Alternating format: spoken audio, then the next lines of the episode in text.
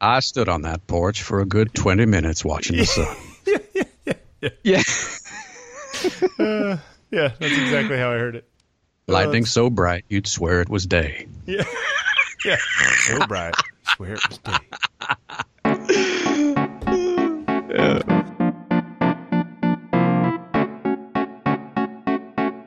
Uh, it is Tuesday, May 3rd.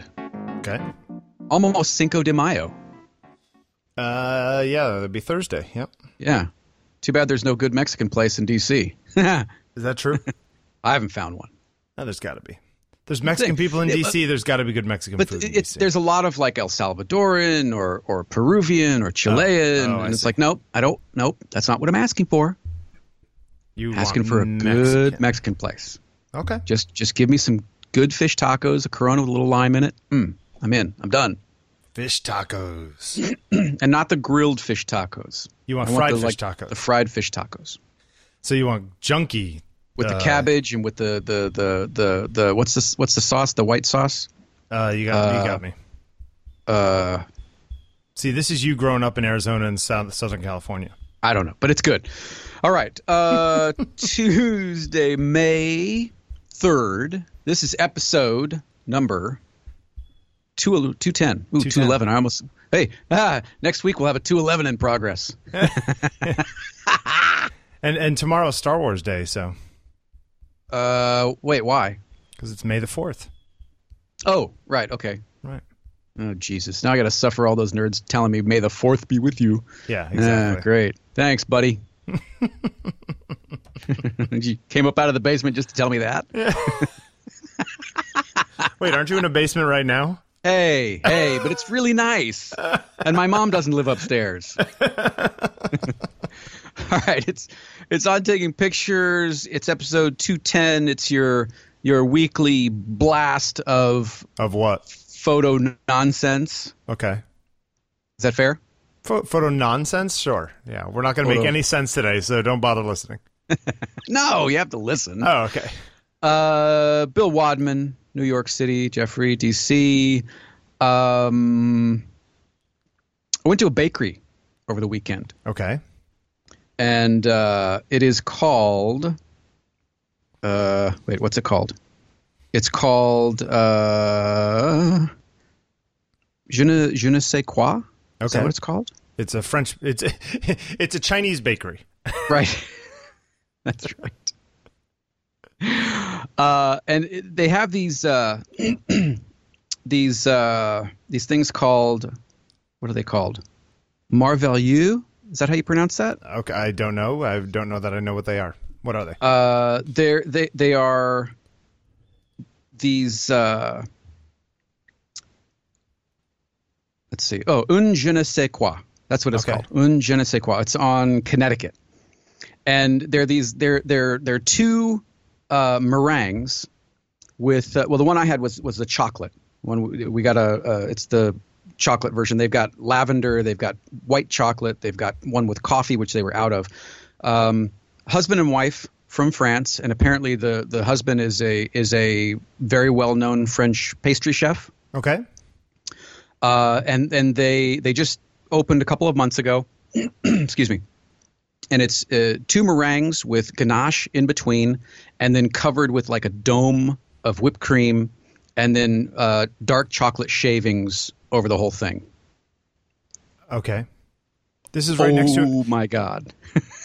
that. Right that- next to what? Uh, that's uh, right across the street from Krispy Kreme on Dupont Circle. Yeah, I know where it Yes, is. yeah, it's across from Krispy Kreme, because it was it was uh, International Jazz Day. Oh, okay. So we went down and uh, and listened to some jazz. There were some terrific bands in the circle, and uh, went to it went to this rug shop that we really like. Uh, they uh, it's like four stories of like old like you know old and new rugs, like you know the big kind of uh, Persian rugs, Oriental rugs, Yeah. you know handmade rugs. And the owner, his name is Cyrus. Uh, he's from Iran and uh, uh, I, I talked to him when I first moved here. I had like an hour long conversation with him. He's terrific. He remembered remembered us. We went in, and uh, it, it's it's amazing. You go in and they, in one of the display cases, they've got like a thank you card from from uh, JFK and Jackie Onassis. So it's, they're high end. They're they're they're not, they're not fooling around with the rugs. uh, anyway, so this bakery thing, I took a picture as as I often do of this. As you're wont to do, yeah. Uh, of this of this thing, Mar- Merveilleux, Merveilleux, something like that. Anyway, correct me, those of you who speak French. Um, and it was fantastic, but it got me thinking about food photography. And then this thing showed up in my feed about food photography and how. And as I'm looking through some of these things,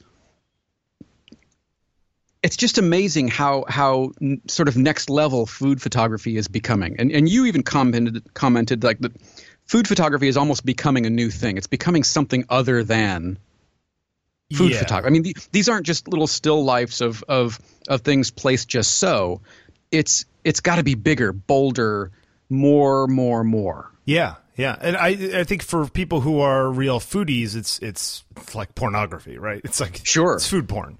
Yeah. Um, which is yeah, it's it's it, and and it, I think part of that is just the proliferation of so many photographers shooting food. I mean, I myself have four or five friends who are only food photographers. You know, That's all they shoot. yeah, you know, it's like Wow. or, or or it's either they're shooting food or they're shooting people in the restaurant business. Hmm. You know, and and to me, it's like uh, like I'm not a huge foodie, so for me, it's like wow, that you know. But for them, that's really what they're into, and all they shoot is food, you know. Um, and so maybe the the it, it's sort of branching out because it's s too many people in such a small space that they have to start trying to do things differently, you know. Yeah. Uh, I, I, I really enjoyed the ice shooting the ice cream for for for chill. I really Oh, right, enjoyed that. Um, I can see the draw of it. For for me, I think that would be a fantastic type of photography to pursue professionally if I were going to, because I I like the precision of it. Yep. I like the the sort of controlled environment, but at the same time, it, it's it's got to look at least somewhat representational of what the thing is. So you can't go too crazy with it. Yeah, th- like the still life angle of it, I find, um, uh, you know, uh, interesting on, on a on a like a uh, logical sort of thinking about it level. Um, Yeah, I could totally understand why that would like get, but the people who are doing that, I mean, that's like it's very tedious, right? At Oh, that yeah. level. Yeah, And I would so imagine. It's it's concentration for ten hours a day, where there's just like you know, like nitpick, nitpick, nitpick. You know, it's Right. like your job is to nitpick. You know, Yeah, move, move that stamen, uh, or you know, move that little piece of crust, or move you know whatever it is, yeah. A millimeter to the left. Right, which is funny because I am really bad at that as a general rule. Like I, I'll be taking pictures of people and not notice that the tie, their tie at the bottom is turned over. You know what I mean? Just because I'm right. like worried about their face and stuff. And so, um, I guess that's the trick with those people. And they're also shooting, you know, straight to a computer and they're like staring at it and saying, "Let's move that thing." But your point is that people are getting into action photography with with Yeah, chefs now and it's stuff. It, yeah, and I think it's it's I think it's fascinating. Uh, So and wait, I, is, and is I, it that food photography is changing, or that all photography is sort of blending into each other? That's a that's a great question, and that might be a, a, a- an interesting discussion. day. Yeah, I think that would be, I think it would be inter- interesting, especially if we could maybe do a little looking between now and maybe even next week if you want to do it next week, uh, and and find some examples of crossover. I think that Yeah. would be interesting to not just to talk about it, but but to show some areas where there is crossover between one and the other. Sure. I mean, I mean, look at it. Look at look at where portraiture is gone more photojournalism, and photojournalism is gone more reportage. Or you know what I mean? Like, Yeah. all this stuff has has really started blending into each other. And of course, there are people working in each one of those, but there's also it's sort of it, photography has become more of a continuum.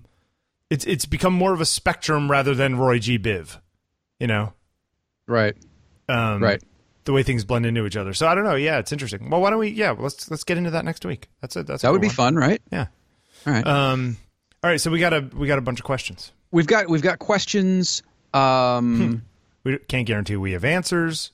Right, right. Uh, but you guys were kind enough to to send in some questions, and if you are listening live on Twitter or via Twitter, I guess you wouldn't be listening on Twitter. Yeah. Um, send us questions. Use use OTP Live hashtag OTP Live if you want to send in a question. You know, right now. Uh, you know, We go ahead. to it if we see it. Yeah. You ready to start? I am ready to start. You ready, ready to dig deep? I'm I'm ready to dig. I even have a question. You, you want to start with your question? Uh, no. Okay. Do you want to read the first question?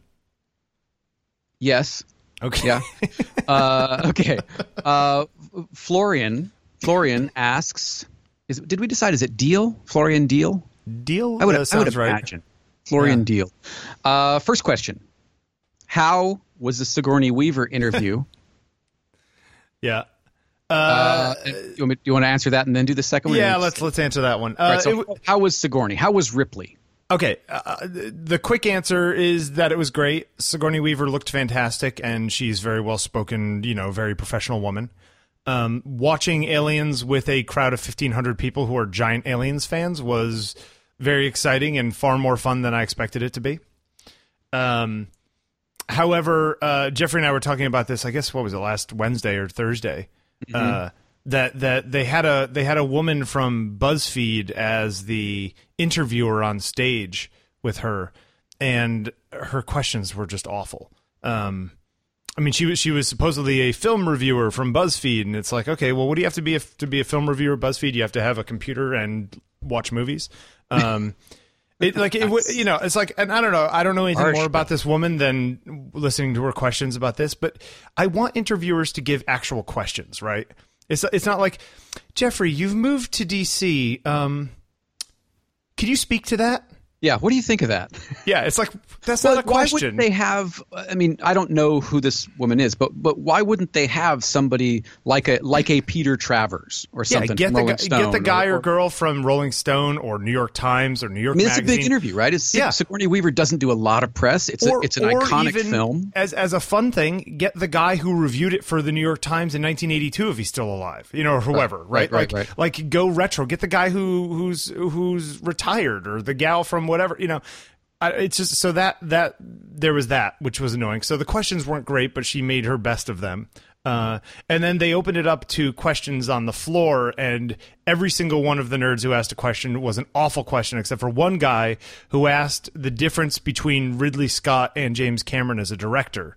Which that, that's, an That's a good interesting question. That's a good question. And everyone question. went, okay, yeah, yeah, okay, good question, good question. You know, uh, but everyone else's was like, if you were in a common sci-fi world with Star Wars and Star Trek, do you think Ripley would be on the Enterprise or the Millennium Falcon? Like that was the kind of question you got, which is just, oh god, it's it's like. You know what the problem with any stereotype is? There are people of that stereotype, and they make everyone else look bad. Did, you know? Didn't you say that somebody asked about Predator and, Yeah, and yeah. Alien? I hear that you hate the movies Predator versus Alien, and I just like you to know. And it's like, oh, who cares? Like, I love you how know. upset you get. well, it's just like I know that you're like you're sitting in the audience just seething, going, "Oh, Well, it's on." like it's like guys, we're in New York City at like this beautiful place with this fantastic actress on stage who's who's like giving her time to. And these are the questions you come up with. Like, is this what you were sitting at home thinking about? Anyway, so uh, so it was great uh, in the sense that it was cool to see Sigourney Weaver and some of her stories were kind of fun. But the I- I interviewer was terrible was and the cool questions were terrible. uh, you said that she watched the movie with you. yeah, She, like the- she was in the auditorium with everyone watching the movie for the first time. Out, she came 20, out with the years. announcer guy at the beginning, the guy who like runs. It, this was all a setup for opening Alamo Drafthouses in New York, uh, which is that Austin chain that they kick Right, you out if you right. talk. And um, so he's like, "Hey, you know, thanks guys. Like, we're gonna do this as like a ramp up thing." And like, Sigourney's here, and she comes out, and uh, he's like, "All right, we're gonna go downstairs. We'll see you guys in a couple hours." And apparently, she went downstairs and up the back and actually sat in the in the balcony with her husband and watched the movie. Which could you imagine sitting in the balcony and Sigourney Weaver sits down next No. to you? No. you start- you're watching Aliens and Sigourney Weaver sitting next to you. It's pretty awesome. Or she's like Um, whispering to her husband. You have to like shush her. Yeah, yeah, yeah, yeah. Like, shh, come on oh, now. Can I just say one other thing? So the whole Yeah, thing yeah. about Alamo Drafthouse is that no phones, no talking. Like you're here to see the movie, right? Right. And that was the rules. The guy said the rules, whatever it is. This kid in front of me pulls out his freaking phone halfway through and starts texting. I was like, "Are you kidding me?" And I tapped him on the shoulder. And as I'm tapping him on the shoulder, I see out of my like the the the peripheral vision Conrad's hand going and tapping his other shoulder. Oh Both man, double like, teaming him. we're like, put your phone away, you idiot. You know? Right, And he's like, right. oh, I didn't know. It's like, yeah, you didn't know. I hate, oh, no excuse. Anyway, so yes, that was good. What's question two? what have we got? Wow. Uh, second question. Uh, it feels like it's the especially hard. It, it is especially hard in the field of photography to talk about the artsy side of it. Oh, I don't know. We, we've we've been doing it for about 700 hours. uh, it's mostly tech, tech, tech. Do Yeah. you think, from your experience, that the tech aspect of photography hinders one to get to the artistic core of photography, or is it a necessary step? I've been listening to your awesome shows for more than a year now. Yes, I say shows because OTP uh, and All all, the the, other other shoes, right? All the other shows, uh, one continuum to me. They work great together, so that was great. Anyway, my point is, I feel that I could have gotten to the point of where I am now, photography wise, just as easily without all the tech knowledge that I've acquired over the years. Uh, I know that at some point the tech is important. It's good to have a certain baseline knowledge, but isn't it too much? All this detailed talk about ISO, noise, sharpness, and when it comes to composition, it's just ah, go with the rule of thirds. Can't go wrong there. Yeah, that. I mean, it's a good question in the sense that he's right. I think that I think people talk about tech because there are concrete answers to the tech questions. Mm-hmm. Uh, where when it comes to composition, when you and I do a crit wall thing and we talk about somebody, you and I disagree over what advice to give somebody about. Mm-hmm. But if if it was out of focus, we'd know this. We'd know what advice we'd both give. Right. Yeah. You know. Um, Well, I, I do think the tech part is important. I think it gets it, it has do too. become Yeah. too important. Uh, in, in the same way that if you were if you had a bunch of of painters in a room, at some point they would talk paint and gear and you know brushes and Sure. what type of canvas, linen versus cotton versus you know whatever. linen. But but it doesn't become at least in my experience, it doesn't become as much of a part of the conversation as the tech side does in photography. Do you think that's do you think that's because in painting or say sculpture, you know, it's like okay, well you have your chisel and a hammer that that that technology doesn't change as quickly as photographic technology. Sure, That, I think that's part of it. that photography is is fundamentally a technological process in a way that the other ones aren't. I think that's true. Yeah.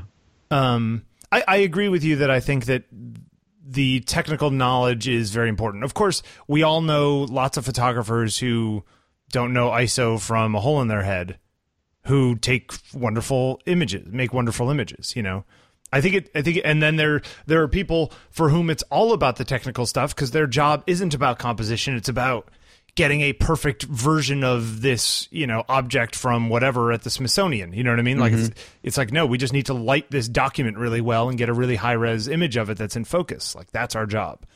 Um, so I, I think that there, I think that there's a, a continuum. Do you? I mean. I think maybe it's also one of those things where you know how you you know you're supposed to learn all this stuff until you forget it, you know. Uh, yeah, but I, I know plenty of people who never learned it to begin with and are and are fantastic in their respective fields. Yeah, yeah, true.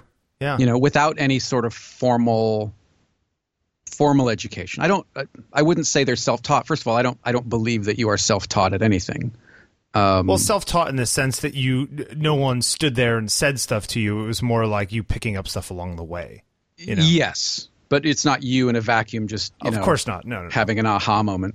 Yeah. Um, but I think the there is this idea that the tools change, and and it's look, the industry survives on you buying new gear. Well, look at that. Look at the stats we pulled up a week or two ago, right? The whole crazy Canon, like half the cameras sold this year than were sold five years ago. Mm-hmm. Um, I wonder if they if they added uh um phones into that number, if the number would be twice as many cameras last year as were made five years ago. Well, who knows? I mean, Yeah. if you if you look at the you know the stats for Apple, they haven't sold as many phones. Yeah, but, but it's like you know down seven percent over Right. you know, but it's Well, still was- hundreds of millions of of things. You know, At the time, it was funny. At the time that Time Time Magazine wrote an article, and they tweeted, uh, "Apple stock tanks after earning call." And I looked, And at that time, at the time that the article was written, Apple stock was down 0.59%. Wait, wait, 0.59? Yeah. And I was like, okay, that's hardly tanking. Yeah, yeah, yeah, yeah, yeah. You know, it was down like a, a buck and a half or something. It did go. It know? did go down like five or six points, whatever. It, It went But, like, down, but that was af- that wasn't after hours trading. Yeah, It, well, it was after Carl Icahn. dumped a bunch out. of stock. Yeah. Look, it'll be long. It, the The thing is that Apple is becoming uh, a Coke or Procter and Gamble level company in Sure. the sense that they're going to still sell millions and millions of things, but it's not going to be growing at twenty five percent per year. Right, right, for right. the next whatever you know um but yeah i mean the technical stuff i don't know i it, it also comes it's you know we've discussed this a few weeks ago like how you come at photography like i like the technical stuff like i'll nerd out about the technical stuff just for fun in fact i do with dan you know but like but that's so that's a for me that's a big part of it and why i was interested in photography in the first place was figuring out the tech you know and for some for other people but how do you how do you explain to somebody what good composition is beyond rule of thirds and stuff you know and negative space and all the other I, stuff I think that comes into uh, looking at portfolios of work. I have learned an enormous amount just by looking at those. Let's call, I, I guess, iconic photographers.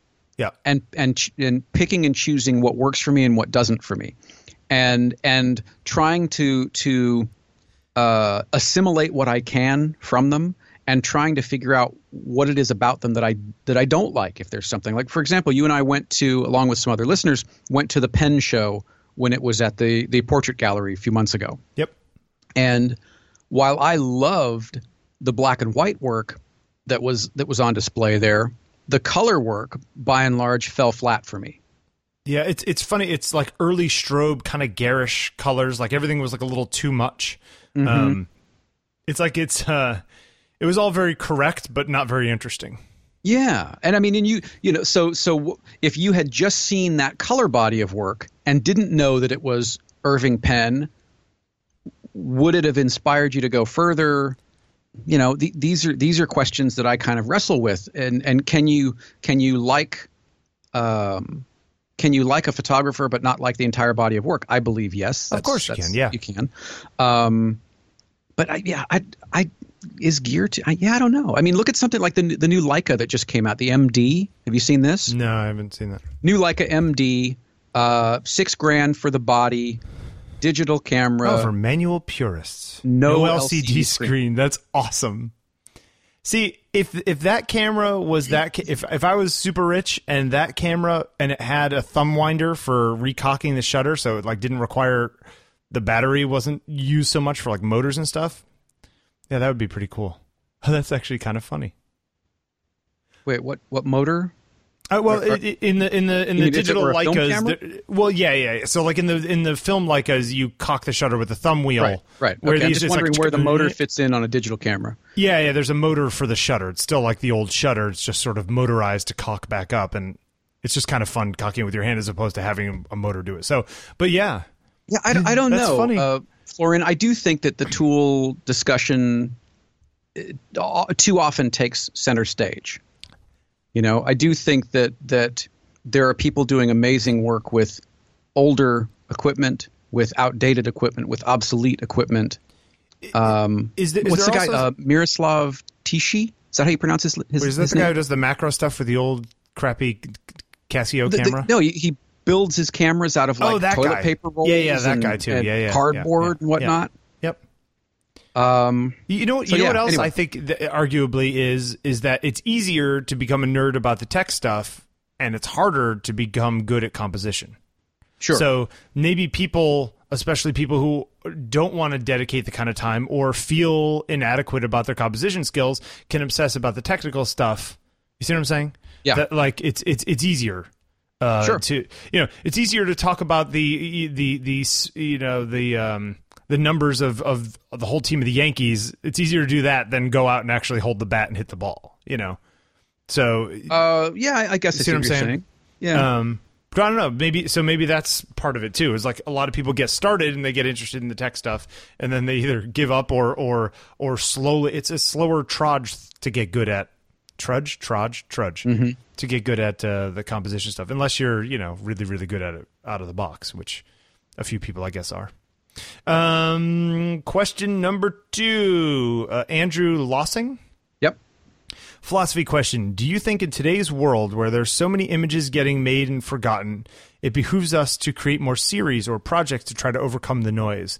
Does a body of work really need to demonstrate a sort of devotion to an idea instead of just being a random assortment of things that we saw and took cool photos of in order to pierce through the contemporary fog? Uh, been thinking about this sort of thing a lot lately. Uh, not as in uh, I will be more successful, and make more money, but as in I want to contribute something important at very least, uh, at the very least, to me. It, yeah, what do you think of that? I, I I like series of work. I like series of images. I like. Uh, I mean, it's. I've said this several times. It's one of the reasons I really like Instagram, because by and large, the people that I follow anyway, I follow them for a specific type of work, a specific point of view, a specific type of of uh, photographic vision, if you will. Um, probably my favorite book on photography in recent memory, next to maybe Dan Winter's Road to Seeing, is Magnum Contact Sheets. Because we get to see people working a, a photo, we get to see photographers working a subject, working through solving a, a, a visual problem, and I think series are are where that can happen. You know, even even recently, uh, your your body series that you posted, terrific, terrific. yeah. Uh, I, I I love seeing that much more than I than I like seeing disconnected, um, you know, images. I, Right, I like right. that, that you were that you you were taking the time to try and see through something and try and try and look at lighting and look at form and and look at texture and and say something with a collection of photographs rather than here's a here's a photograph and here's another photograph that are that Right, are right. completely disconnected. I love seeing that. I love seeing But do you think that, like, photographers work through it. Hmm? even even the contact sheet stuff though i mean those people were were working a subject and taking 12 or 36 frames to basically try to get the one picture that was going to run is that different to you than say Yes. somebody going to china and trying to get 36 pictures that cover their entire trip to china Sure, sure. Uh, yeah, it is different, and it's it's you know more and more. I mean, yes, I enjoy the single photograph. I enjoy the single great photograph. Who doesn't, right? If you're listening to this show, you you love photography, probably, hopefully. Uh, so so yeah, we love single images, but I love. I love working through a theme or seeing a photographer work through a theme or an idea. Um, it's one of the reasons I like photo essays or or Right, photo right. stories where where you're trying to tell a story through a sequence of photographs. but you're also uh, you are an admitted like story whore right so Oh, yeah, i don't mean sure. that in a negative way i just mean No, that, no, no, like, sure, that's sure. where you come at uh, the But world even yeah. in even in my own photography, you know, part of one of one of the sort of subconscious or or or you know not really documented series that I'm doing is is architecture in DC, and you know I look at that growing body of work, and I see images where I go, oh, I got I got to go back to that building and and try something over here. I, I didn't quite get what I wanted here, or there's there was a I remember there was another corner or edge or or plane that I'd like to explore. So for myself, thinking about series of photographs, it allows me to think through compositional issues, textural issues, just lighting issues Yep. to see how light falls over a building. And, and when I look at them, when I get them home, I go, oh gosh, you know, I wish I would have come later in the afternoon when the light was on the other side, or earlier in the morning when the light would have been, you know, at a, at a steeper angle, or whatever it is. I like those kinds of of of problem solving. It doesn't have to be a a, a narrative to tell the story. It can be a story of light and shadow. I, I do believe though that the idea of a, a series or a set of photographs that are that are all sort of uh, trying to be shown as one thing um, that narrows audience in the sense that I don't think that there's as nearly as many people who will sit and look through 20 pictures as they You're will. probably right. Yeah. So it's it's you're, what you're doing. You're speaking to a certain audience at that point, Mm-hmm. uh, who's looking for a story in a series of images. You know, um, so yeah, it's do you uh, do you like doing as a, as a photographer? Do you like doing like how, th- th- let's use this bodies picture for for those of you who don't know bill did a, a, a terrific set of images of are they bodybuilders are they dancers It's just one remember. girl. okay one girl and it's just is she a, is she a dancer or a bodybuilder Uh, or she's a dancer. She's Okay. uh, Iran 'Cause she's- Yeah. she's got a fantastic form i mean and and yeah. working through that w- was that satisfying for you or or would you have been just as satisfied with one good picture Well, I, even when I post one good picture of, say, somebody, it's not that I only got one good picture. It's it's that, um, I mean, there's a certain level of of you have to weigh the the the different sides of if by putting out eight pictures of the same subject. I think somebody like somebody like her and and a series like this, you can have. Um, you can take a bunch of different pictures that all feel part of a series that don't all feel the same you know? So so th- there's a it's a subject that that lends itself to this kind of thing. Um but but as a general rule do i like putting out a series of pictures? As a general rule i i would rather put out an image or two that i think are the strongest you know um personally. Uh but but it does but it's not that I when I'm shooting somebody I'm I'm taking a bunch of different pictures from different angles with different lighting. It's just that to me some of them work and some of them don't work. In this case, a number of them worked, so I used them, you know. And there was actually another five or six that I think are really good that I could that I could put up there too. Man, she was in ridiculously good shape. Like it's like you look at her and you go, "Okay, yeah, I will never look like that no matter how hard I try." but um yeah, for, you know, it's funny. It's like you say that you like looking at, at larger sets, you like shooting larger sets. As a general rule, I think I like shooting individual photographs more than I like shooting series of photographs. And even if I do shoot a series of photographs, like the motion stuff, or even stuff like the Drabbles or the new thing I'm working on now, I see them as individual photos that happen to fit in the same bucket, so I put them together. I don't think of them as the bucket. Hmm, Does that make okay. sense?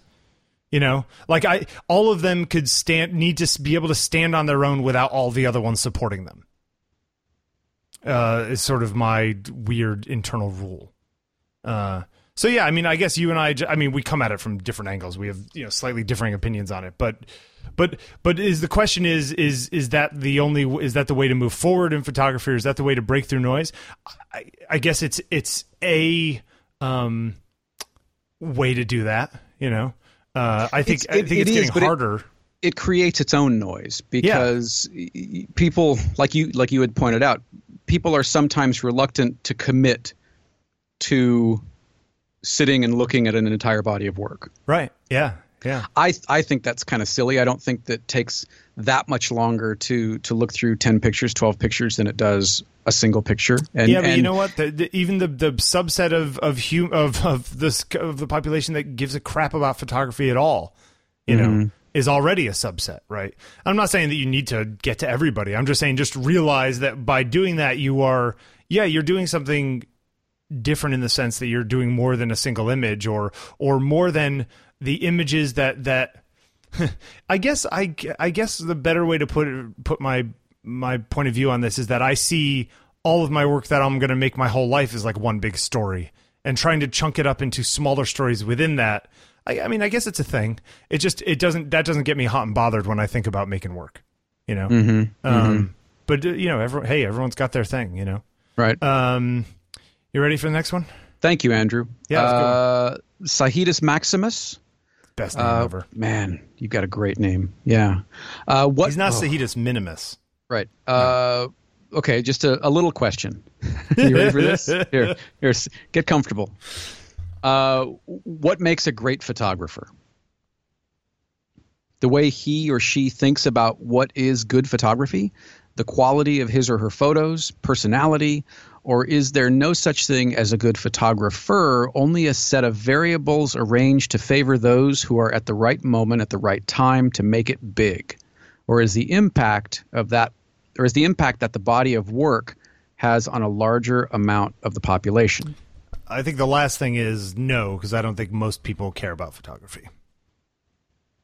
I, you know what I mean? I, I think we as photographers think that photography has more of an impact than it does. Because Well, it- like every art and everything has some impact on on population. You know, I, I see what you're saying. I, I, I disagree from the standpoint of photography.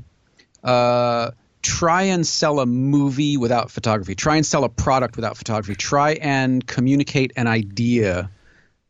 Sure, but you could say the thing about the words and the, uh, you know the actors and the try to make a movie without a cinematographer. Try to make Yeah, you know. yeah, So I- I, guess I we're all we're all a, a smaller part of a larger thing, which is content and entertainment or something. You know, Mm-hmm. I don't know. Um, I, I don't think. I mean, look, there there are great photographers who you and I and ha- any number of people listening to the show have never heard of. Yep. Doesn't make them any less great. They're Yeah. great photographers. and lots of photographers that you you know you and I famously reference Saul and Atget and all these other guys. No one knows who Saul Leiter and Eugene Atget are. You know what I mean? Like out in the Right. normal world. Like who, Right. how many people would know those names? You know, Right. but like we we use them or Dan Winters or you know maybe Annie Leibovitz will like slide in and my mom would know who that is. You know, um, I always use my mom, my poor mom. Yeah. Um, but but I think that overall, what makes a good photographer, I think he hits it on the head there. The whole idea where it's a set of variables, right? Like you could have a little bit of this or a lot of that, and I think some of those variables are the right person at the right time. You know, I was um I was at MoMA with my mom the other day, and. Uh, Aw, Momo with Mama. yeah, and uh, and we walked downstairs, and I was like waiting to get her bag from the from the bag check, and uh, and there was like recent acquisitions, and what was it? It was a bunch of prints of Robert Mapplethorpe, and I watched that documentary. You know what? Robert Mapplethorpe seemed like an a hole. You Right. know, like Right. he was not a good guy. He did not see his whatever it is. Like he was, he was at a place at a time making art that was saying something to culture when gay culture was becoming part of the norm, or at least breaking out of its subculture and become, you know, like the, those the uh, society was ready for the conversation and like you know Right. all, all that kind of stuff, right? Um, if Well, had done it- it, it- it's also timing. It, I mean, to your exactly, point. yeah, Yeah. And and so I think that there there are there are photographers who are who are great because of their technical skill and the beauty and the care they take in the photographs, and then there are people who you know swing the camera and take a picture over their shoulder because that's the way they work, and they get something that's special that is iconic for a generation, or you know what I mean? Like, I- so I mean, I think you have to define what do you mean by great photographer. yeah, to make great photos, or are they a great person as, as a great person? Are, are they great? I mean, are they great at marketing? Are they great at? Are they great business people? Are they Well, great at yeah. expanding the business of photography? Yeah, I, I, mean, there's that, another question about that later, but yeah, you know, in in that kind of, uh, if you're using those kinds of, of of qualifications, then you can point to other. I mean, I don't know anything about Chase Jarvis's photography. Yeah, I couldn't yeah, point yeah. to an iconic Chase Jarvis ph- photograph, but there's he's that done an enormous amount for photography and establishing CreativeLive and, and in the marketing and the business side of photography. Yeah. So I think in that respect, he's a genius photographer. Yeah, yeah. And what about like the the million dollar photographer? You know that Bradford guy. You know who's like, Oh, like, right, right. I made a million dollars by taking crappy pictures of. You know, it's like, uh, you know, and you look at his work and you go, really, that guy made a million dollars? And who, you know, who knows? Like whatever. You know, he's made over twenty million dollars from his photography. This guy supposedly. You know, and you look at his pictures and you go, really? Um, but that's Hmm. Yeah. So what do you mean by that, Sahidus? yeah, Uh, yeah. Somebody that's a follow up question. Somebody's going to be remembered. Somebody who is important now. Like, and, and does either of that stuff matter? You know, I, Mm-hmm. I yeah, I don't know. Um, I I think that I think that it's and it's also the the way different people see it. You know, like I famously don't care about care for Nan Goldin's images. But Right. a lot of people think she's a genius. You know, Right. So it's you know, or or or you know, I'm not a Beyonce fan, but everyone else says lemonade's the best thing since sliced bread. You know, it's like, well, what do I know? You know, um, everybody's got their own thing. You, you want to go further on that one, or you want to like? no, I mean I think that's a that's a bottomless pit because I See episodes one through two hundred and nine. right. right. I mean that's what I mean. We're all tr- struggling to f- find that out. Yeah, yeah, you know and and we're we're struggling in different ways um is it is it you know it's why we listen to this show it's why we take workshops it's why we read books it's why you know we we buy new gear it's it's we're all trying to figure out which way to turn the kaleidoscope to see a clearer picture of where we want to be right, right. Yep, yeah. Uh, where are we? Justice.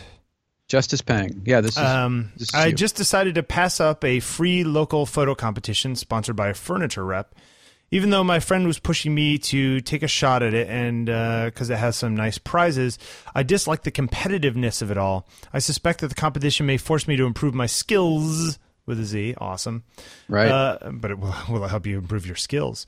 Uh, but it feels uh, the chase for a prize would suck the joy out of the whole experience for me. What are your thoughts about photography composi- competitions and entering them?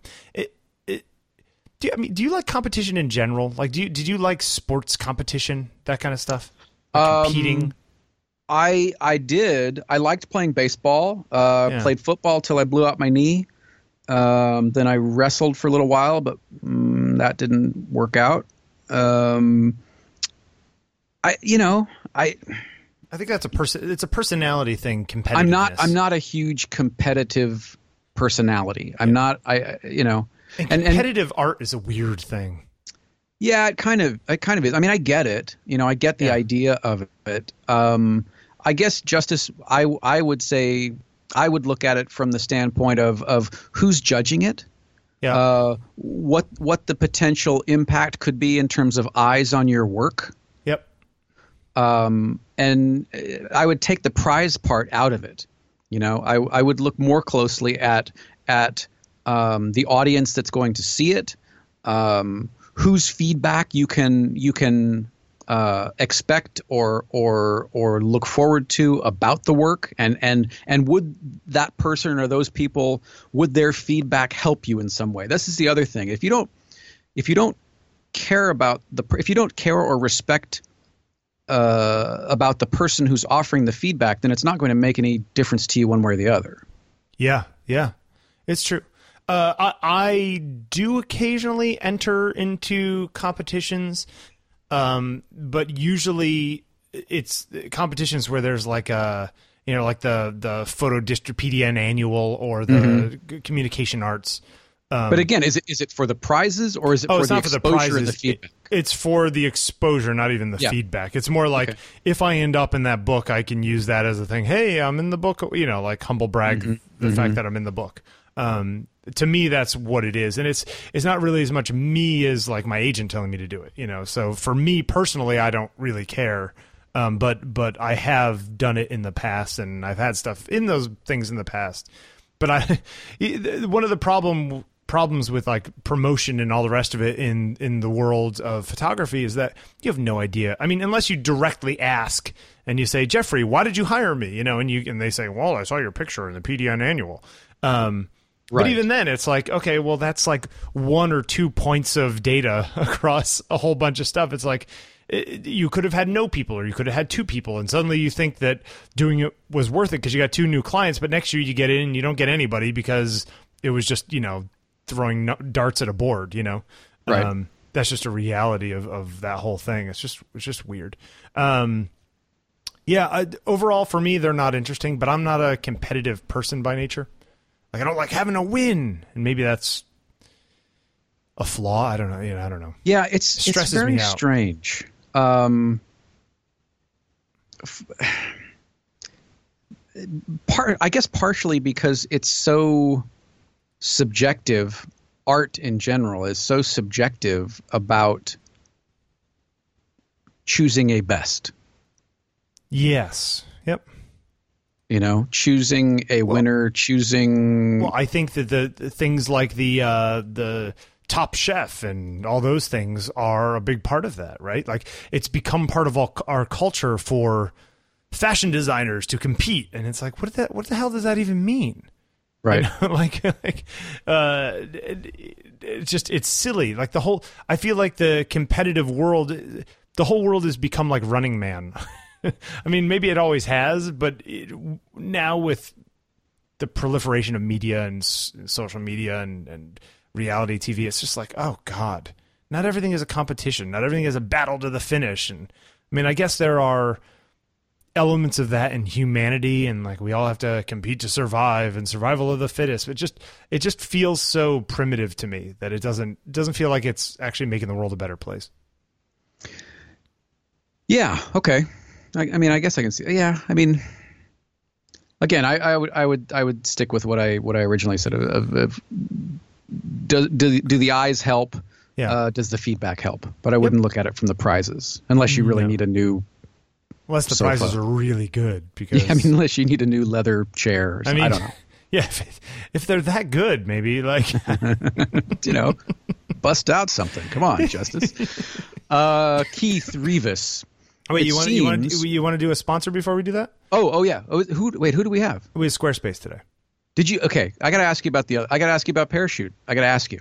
Did you at least try them yet? I, I have tried them. We have them next week. If you want to ask me, like we can discuss. All it right, next we'll week. discuss. Is We'll that all right? Yeah, yeah, yeah. Uh, they're on my bed now, though. I will say. all right. Uh, Squarespace. Squarespace.com. Uh, on taking pictures is brought to you by Squarespace. If you have a passion that you obsess over, Jeffrey, do you have a passion that you obsess over? uh, I obsess over most things. He's like, I obsess over brushing my Oh, teeth. The way you build your site. the way, way you, you- need no code. it's gonna look real tight. With Squarespace, that's the way it goes. anyway, I don't know. If it keeps you up at night, if it's what you live for, if you sh- if you should show it off, Jeffrey. With easy to use If it's what I live for, I should show it off. Oh yeah, that's that's what that's what Squarespace is telling me. Uh, with easy to use tools and templates, Squarespace websites help you capture every detail of what drives you. What were you going to say? I'm gonna go show it off right now. Okay. Just keep your pants on. Uh, Hey, because if it's worth the effort, it's worth sharing with the world. Uh, Squarespace See? has has professionally designed has, has has professionally designed templates that look great regardless of your skill level. No coding required. Of course, if you want to go in there and use their uh, their developer tools, you could do that. Or somewhere in the middle, you could just add a little CSS to make underlines on your on your on your uh, headings and that kind of stuff. That stuff's easy to do too. Uh, they're intuitive and easy to use tools like you know even even even your uh, older photographer friend who doesn't know how to use a computer can do it too. Uh, Right. You just got to drag and drop. Drag and, drop. If you pay for a year, Jeffrey, you get a free domain name when you sign up for a year. So like they'll pay the 15 20 bucks for the domain name and hold on to it for you, which is pretty handy. So go start your free trial today at squarespace.com. When you decide to sign up for Squarespace, make sure you use the offer code OTP OTP. to get 10% off your first purchase and show your support for on taking pictures. Uh, I use uh, Squarespace for my site. I used it for my wedding site. I use it for the uh, photocomputerguide.com. I we use it for A- Ask Bill and Dan. So yeah, I really like Squarespace and I use them all the time. And uh, I like not having to worry about my sites. Like I wonder when the next the big time. revision is going to happen. Squarespace, what would it be? Eight? Aren't they on Squarespace seven now? Squarespace 8, yeah. Squarespace eight. It's uh, uh they work hard at Squarespace. They, they they you know you go to their blog and they do keep adding all kinds of features and stuff all the time. You know, Right. uh, they're uh, man, I just can't even imagine what it's like to to work on that kind of code base. You know, like this. It's amazing. Uh, code can be, you know, it's frustrating. It can be.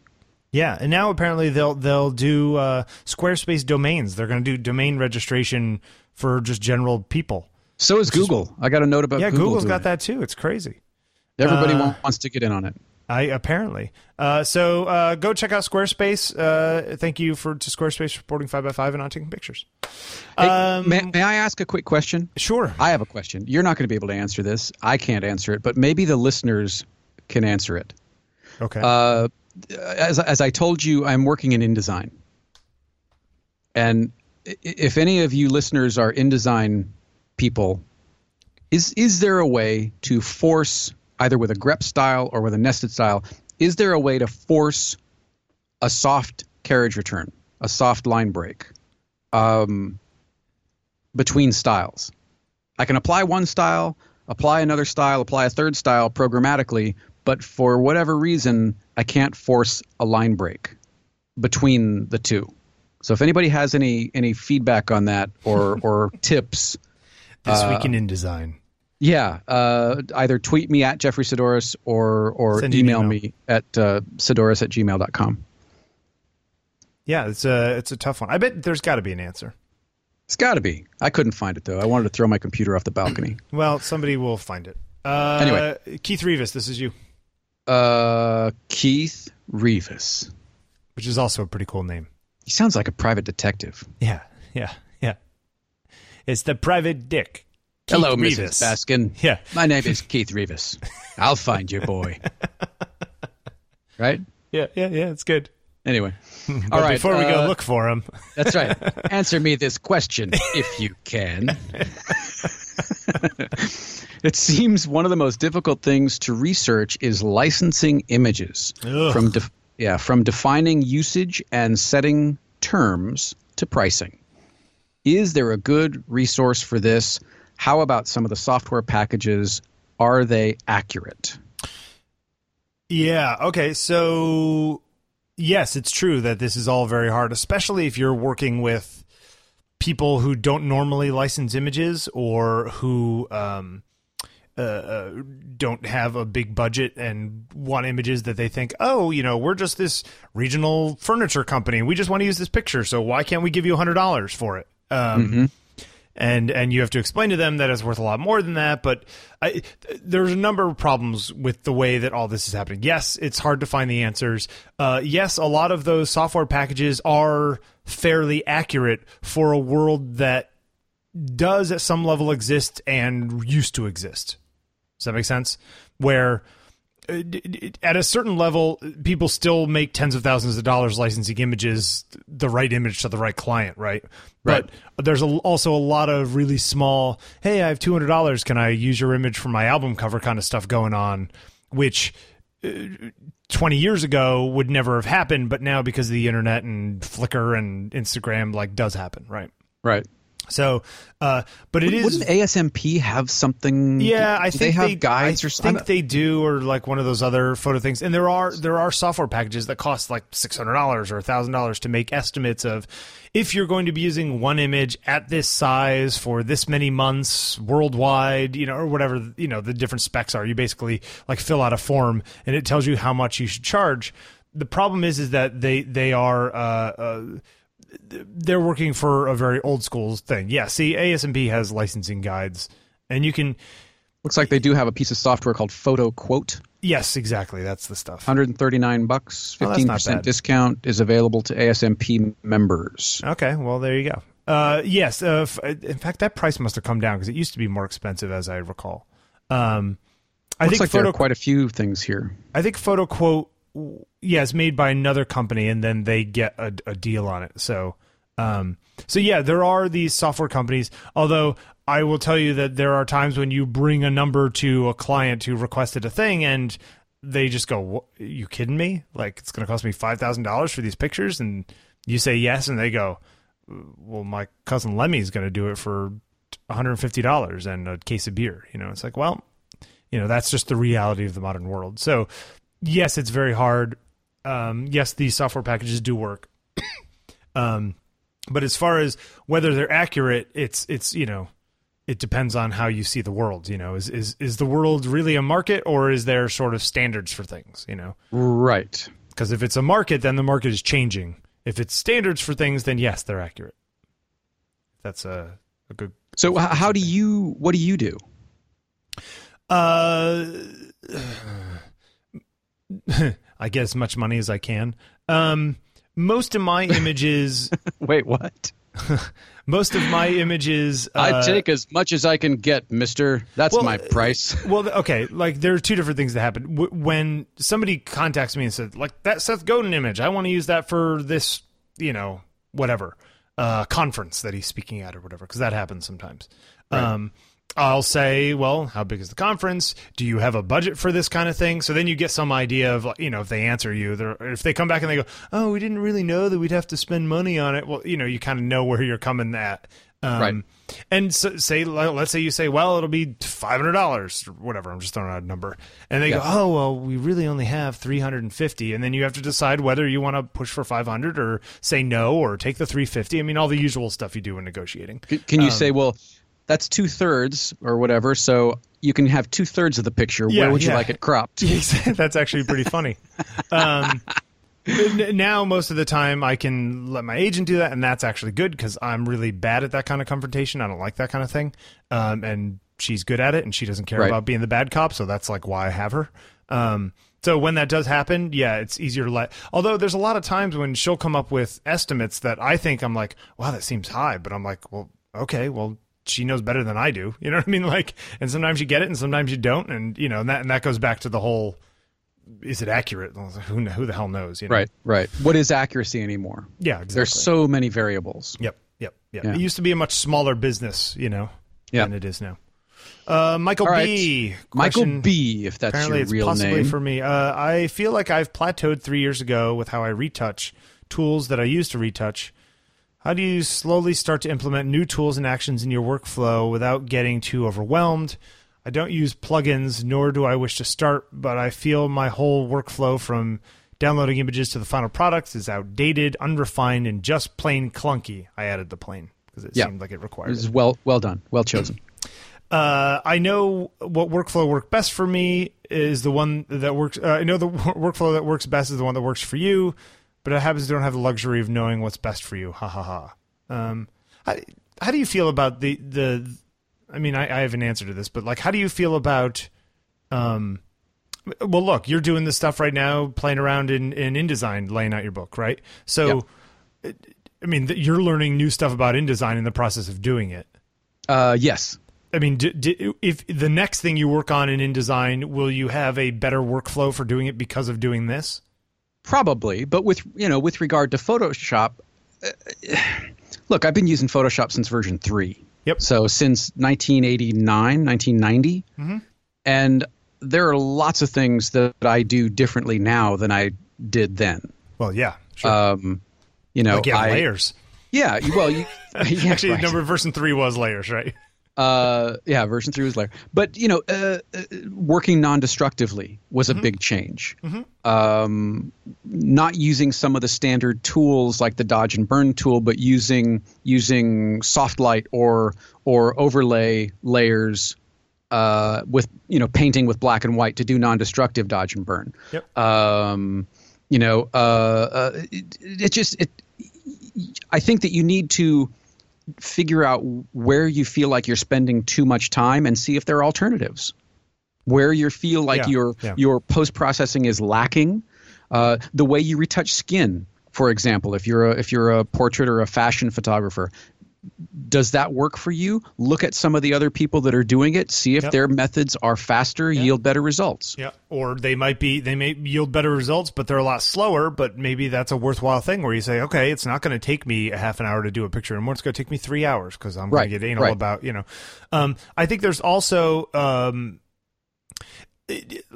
let's just use it as a, a as an example. Like if you if if you realize that that you're not happy with the way uh, uh, hair is, well, maybe on the next one you decide to work specifically on that area to improve that area, and you go do research of like, well, how do people mask this out or deal with this level of you know frizziness or oh they use like a darken mode on a darkened background to get rid of the blonde hairs or you know so they're not like Right. painting over like whatever the the the new little tool is although I mean, it goes like like he said. If it works for you, it's fine. I, I think that there are plenty of things.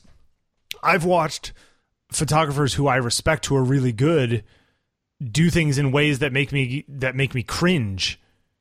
But it's how they've done it for 15 years, and it works for them. You know, it's the thing about photography. It's like you know, you were talking about the dodging and burning, or or you could have a soft light with black and white on it, or you could have a separate curves layer that you're masking in, or you could. I mean, there's a hundred different ways you could you Right. could uh, overlay another version of it with multiply and mask that in, and that gives you a slightly different effect or a way to do it. Um, so yeah, I mean it's it's it's I think the trick is to find the places where you don't think look at people whose work you respect and figure out what they're doing better than you, better being in quotes. You know, it's like, "Oh, I really like the way Jeffrey d- deals with skin over there. Like, how's he doing that?" and try to figure it out or it's email Jeffrey and ask him how he does his skin. That stuff happens. Right. I do that Right.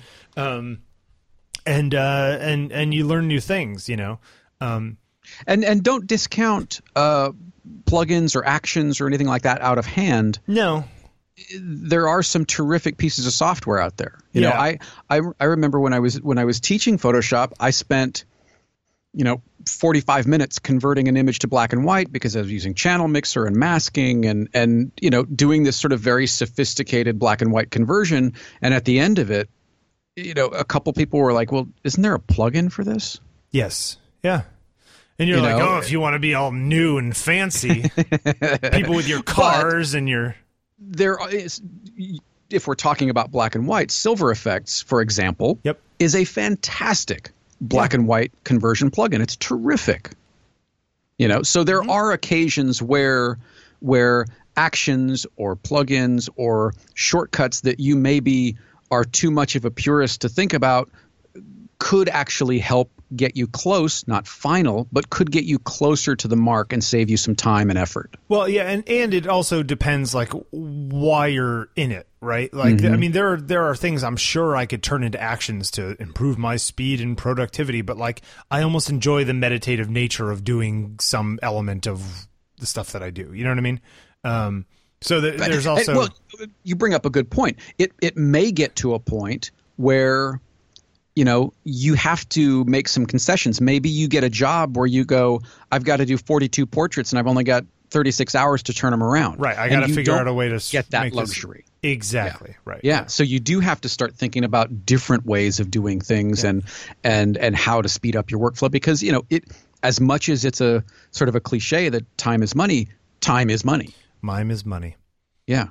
Hey, you, uh, you know, it, well, even like what you just said before about InDesign, you you're hit a wall and you're asking for help. You wouldn't have thought a month ago that this is the wall that you would hit.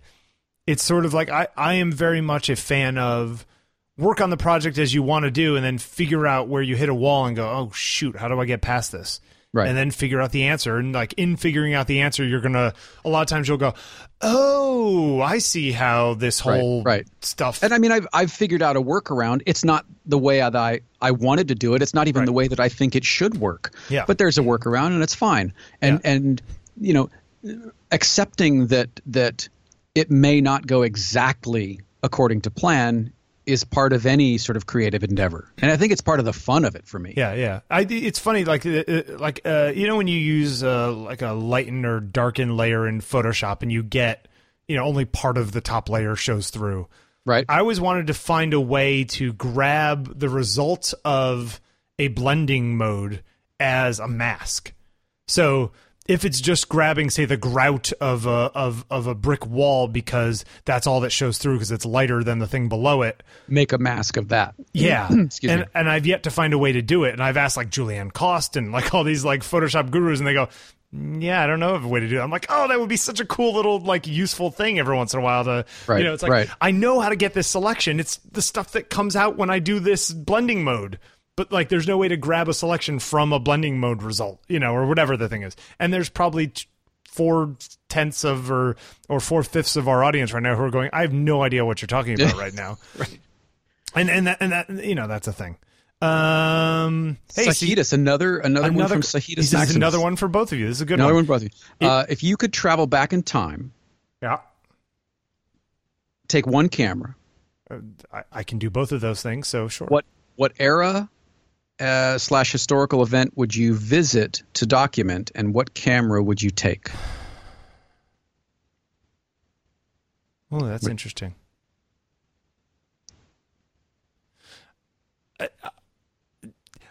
Camera wise, I think anybody would have to have a really good reason not to bring a modern camera.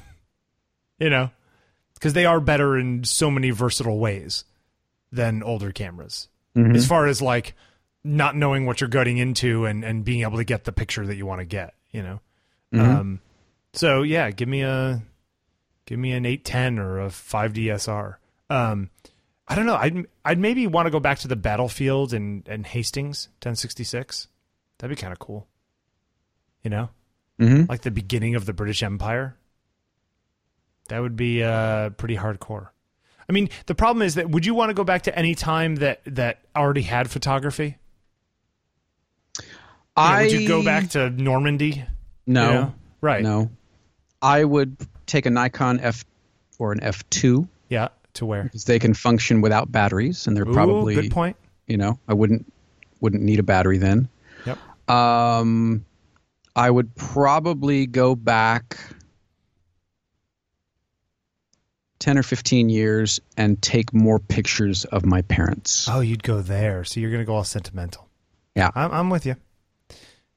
Why do we not knowing take, knowing what I know now, I would I would insist, especially my mom. I would insist on I would insist on more pictures of mom. why don't we take more pictures? Even this weekend, I think I took two or three pictures of me and Conrad and my mom, or Conrad and my mom, or you know, I actually didn't. I don't know that I took any pictures of just me and my mom. Yeah. Um, I guess we don't. We tend not to do that, you know. Um, or like we said, we tend to do it, and then we don't uh, do anything with those pictures. You know, Right. we, we stick Right. them up on a computer, and it's one of four hundred thousand pictures that came out. You know, a friend a friend of mine's having a second baby. Who's having a second baby? It was somebody I was talking to. Anyways, pregnant again, second baby, and they're already worried about the fact that they're not going to be taking as many pictures of the second baby. And I was like, "Yep, just, you know, that's like that's the classic reality." But but I, but it's probably even worse nowadays because the first baby got ten thousand pictures in the first year and a half. Right, right. Second baby's going to get six. like the ratios, the ratio is going to go down. You know, uh, the bloom is off the rose. Right, Uh, right. Yeah, I could see that. I, I was thinking more historical. Yeah. If it's historical, I hmm, I might go. Would it be fun to go back and like take pictures of your grandfather? Like with that kind of thing, like like something you wouldn't have been there for, but is still like somewhere between you and I. You like I mean? ride ride one of the uh, one of the Yeah. Pacific Electric trolleys and and photograph him driving the trolley? Yeah, that would be yeah. cool. You know, act mean, like you're a reporter event, from Life magazine. Yeah, big historical event. yeah. Gosh, I don't know. I don't know. I mean, because there, you, you look at so many historical events that there are pictures of, and go, I, I couldn't do any better than that. That was that was pretty good. I, you know, what am I going to get that's different than than that? Yeah, yeah, yeah. Yeah, I don't know. Uh, I would love to have been at, having now read it aloud several times. I would love to have been at the Gettysburg Address. Yeah, you know, I went to Gettysburg last summer, and there's some argument over where the address actually was. Like, there's a park that's like the Gettysburg whatever park that is supposedly where the address was, but then there's people who say no, it wasn't actually there. It was actually over here on this hill within the hmm. cemetery. That that people have triangulated based upon trees in pictures over the years and and now it's actually they think that the the bandstand the, the stage he was on was actually on a slight like hill in uh, over the fence in a, a graveyard that's next door to the park uh, so Uh, yeah hey, that'd be kinda speaking cool. of Gettysburg, Yep. uh, we're going to go to Gettysburg. I think over the Fourth of July. There's a there's Oh. an enormous. yeah uh, just, just be warned there's gonna be billions of people and you're not gonna be able to really get around just you know yes it's fun the reenactment the reenactments. Yeah, would that be a fun meetup? Uh, it would be a chaotic meetup. I mean, Thousands th- of people there. Yeah, yeah, yeah. Is it is it like is it like uh, like Coachella for history nerds? yes, yeah. And and the problem with the problem with Gettysburg is that it's just state roads that go out there. Oh, See what I'm saying? It's not like you get off the highway and you're at the big giant thing. It's like it's just a park in the middle of nowhere. You know, so there's going to be traffic jams and nowhere to park and yeah, it's probably a it, it would be a good place to have a meetup but just not on 4th of July. You know what I mean? Like eh, I went there on I guess actually it was it was the 2nd of July or something, but it had rained and they had canceled all of the crazy festivities because of the rain on the fields.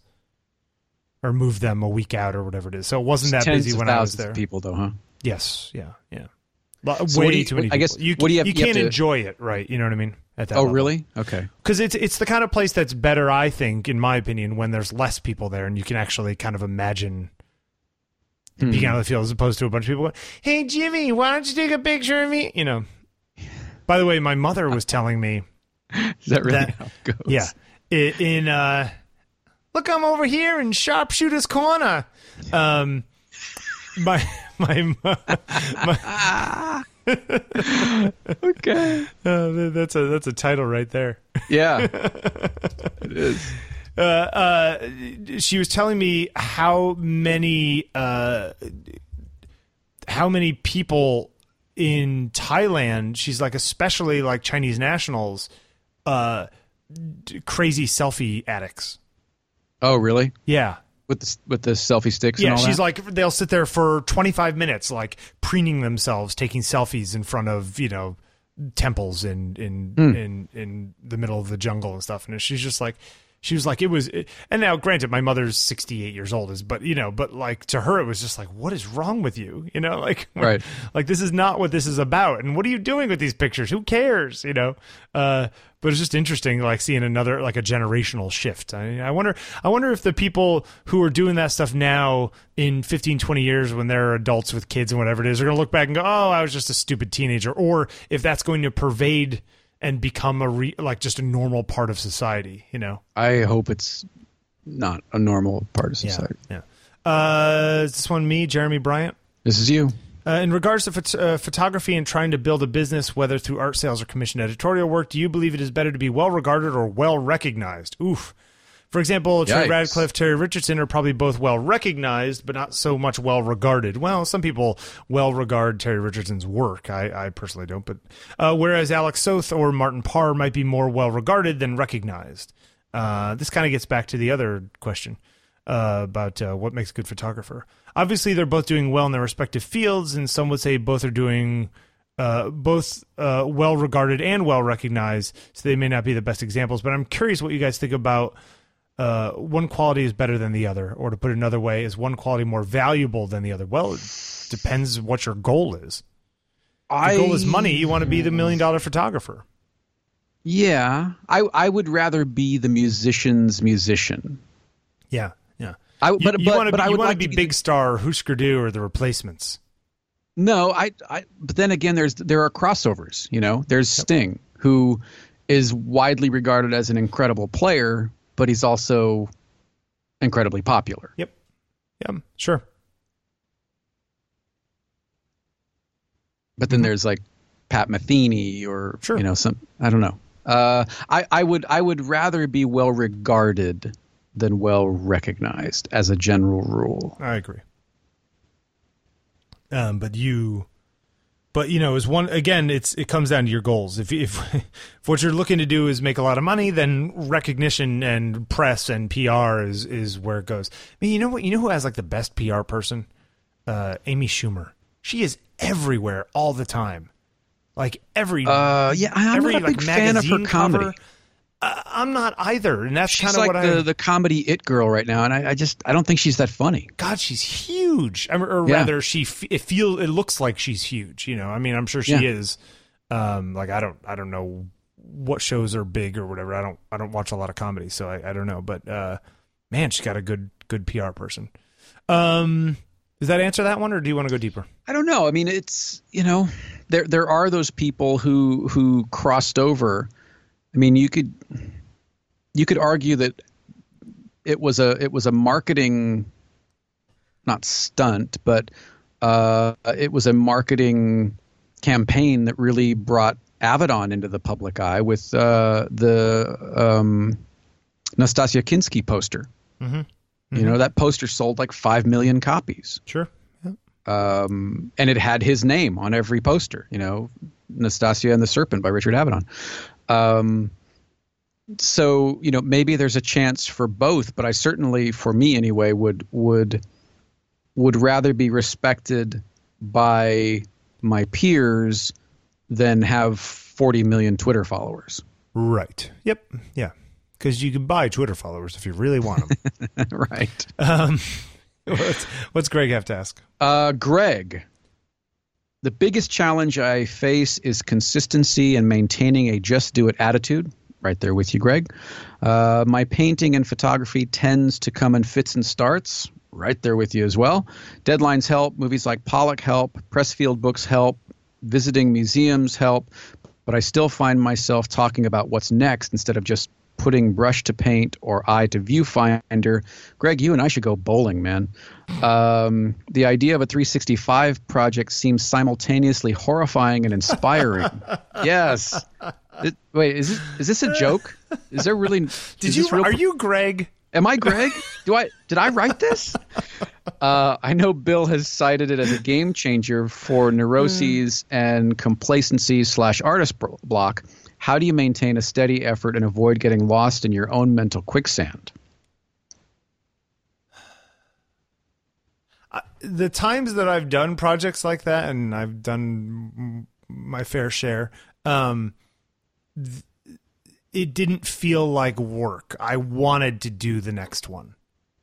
Uh, um, but that's kind of that's kind of your thing, right? You well, you have never really liked assignments. You have never really liked being told this is what you have to do. Yeah. You're much more creative and much more. I want to make my own uh, assignment. Prolific. Or, yeah, I you know when said, you are in the in the driver's seat. Well, I had I had uh, I had dinner last night with uh, with my friend Bun Chem, who is uh, a chef at a, a restaurant called Talde in my neighborhood, and he's like he's been on not Top Chef. What's the? Uh, there's another one that he's been on. Um, Top Chef. No, it's some other one like that. Uh, not Chopped. She was on. He was on Chopped. Whatever, Chopped on the Food Network. Um, ah. So he's like one of those guys, right? And um, I said to Bun, I you know, because we were talking about cooking, because they came over and I cooked for Bun, which was really weird and scary. Um, but and I said to him, I said, you, know, that they they made a joke because they apparently they need somebody on their line tomorrow, and he's just like, and his his fiance was like, oh, let's let's have Bill go like be on the line. He's like, oh, I'll put you on like salad prep, and I was like, no, thank you. You know, like the idea of cooking on a deadline and like next, next, next, next, next, like that just terrifies me. And I said to Bun. I said, I know you do it every day and it's high stress and whatever. I said, but how do you keep yourself from just getting bored plating and finishing and prepping the same 20 dishes over and over and over again for weeks or months or years, you know? I mean, because that's what his job at the end of the line is to like, you know, finish everything and like, you know, right. be the last arbiter. And he said, he's, he's like, he's, he sees it as a constant uh, uh, attempt for perfection that I didn't do this this dish as well next time. Next order that comes up, that one's going to be perfect. And even hmm. if that one is close to perfect, he's like, you know, that was pretty good, but I can do it better. And like that's the way that he saw it. And and I guess what I the, the reason I bring this story up is just to say that I think oftentimes th- the work doesn't feel like work because you're not thinking about it that way. You know, right. like for him, yes, his hand is doing that motion, and yes, it probably aches his arm or whatever it is, or or you know, is he sick and tired of chopping up broccoli or whatever it is? I'm sure he is, but he doesn't think about it because it's just what he has to do to get to that perfection, right? You know, mm-hmm. um, if I haul all my crap to some place to take a picture of somebody for some magazine it's like, do I like the hauling 30 pounds of stuff on my back? No, but I almost don't even think about it anymore. It's just sort of like, I got to get there to take that picture, and I'm there to take the picture. Um, do you do you feel like you are as prolific as you need to be, should be, could be? Um, even when I was shooting a portrait a day for that kind of stuff, I felt like I could do more. So, yeah, I guess I'm not as prolific as I could be or want to be. And prolific, I just mean by that, I mean, do I shoot as much as I want to shoot? No. But the, but the limiting factor is not me wanting to shoot, it's finding new good subjects and actually taking the time to take the kind of picture I want. Like the pictures that I want to take now take more time than just meeting up with somebody and taking some portraits, you know? Right. So, right, right, right. so there's like a limiting factor in I can't do those things every single day. I just I can't get enough people in enough locations and organizing time and getting the gear there and the weather and you know. So it's like those things that slow me down and that frustrates me all the time. I would mm-hmm. love to be doing stuff every single day, but it's like it's hard finding people every day. And then on the flip side of that, it's like, well, I still need to make a living. So if I just say hey, we're going to take portraits. I need people for portraits and you can use them forever you want. Like then I'm taking a whole bunch of stuff for free and I can't pay my rent, you know? So Right. there's, there's like both sides of that. You kind of got to like weigh it. But, um, but I, Hmm. I guess is if, if, if it's hard to get started or hard to keep going, and and I get that too. And I mean, you as you said when you were reading the question, you get that, um, feel that way. Um, I, I feel like then you're not you're not in the groove yet. You know, when you're in the Right. groove, it, it, it shouldn't be hard to start. And but like not how many people are actually in the groove all the time? You know, I mean, there's the famous stories of uh uh uh what's his name um Stephen King and he goes and he writes 2 hours every morning and you know whatever the you know the the anecdotes are about Sure. insert artist here. Um, it doesn't matter whether he wants to paint. He pulls out a brush and he paints, you know, the, or composes or writes or takes pictures, and and there's certain value to that. And and I'll do that sometimes, you know, like the uh, like Iran came over and we took those pictures because I was like, hey, I want to try doing that kind of stuff. Hey, Bug, you want to come over on Thursday? Sure. You know what I mean? Like it was th- that's just like messing around, having fun. Um, I don't know. Do, do you feel like if you force yourself to write or paint or whatever, are you as satisfied with the result as when you are inspired to do that thing without having to sort of think your way into it? It depends. Yeah. Um, it depends. Sometimes I will, because like whenever I go down into the city, I always have my camera with me. right. If I leave the house, by and large, I've got my camera with me, um, just in case, because I never know. Um, and I've I have ended up with some some pretty cool stuff when I didn't really plan to go out shooting, but I saw something that you know was interesting. Yeah.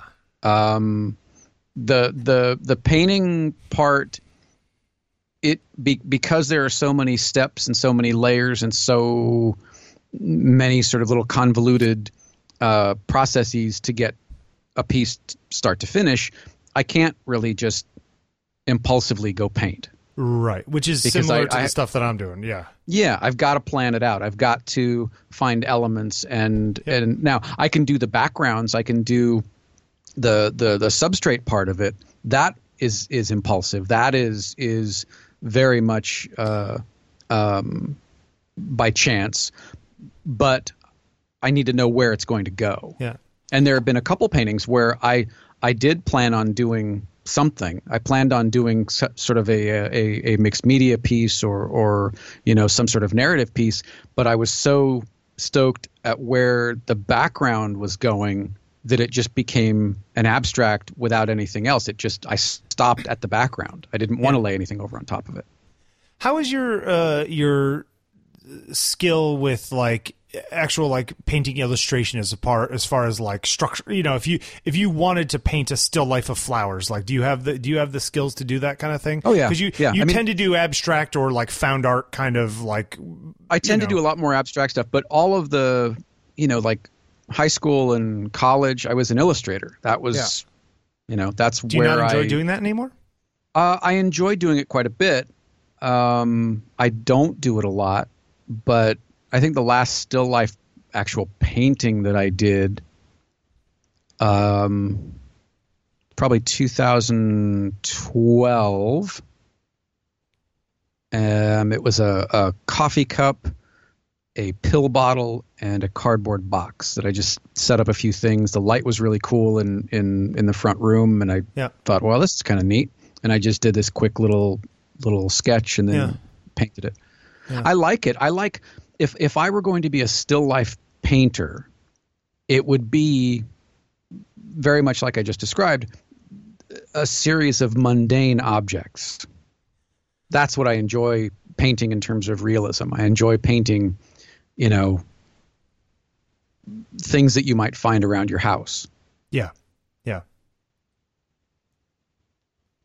yeah it's uh um How how are we doing on time? we're fine we're an hour and 20 minutes so we're good we're gonna we're gonna go through these next five and we'll be good Okay.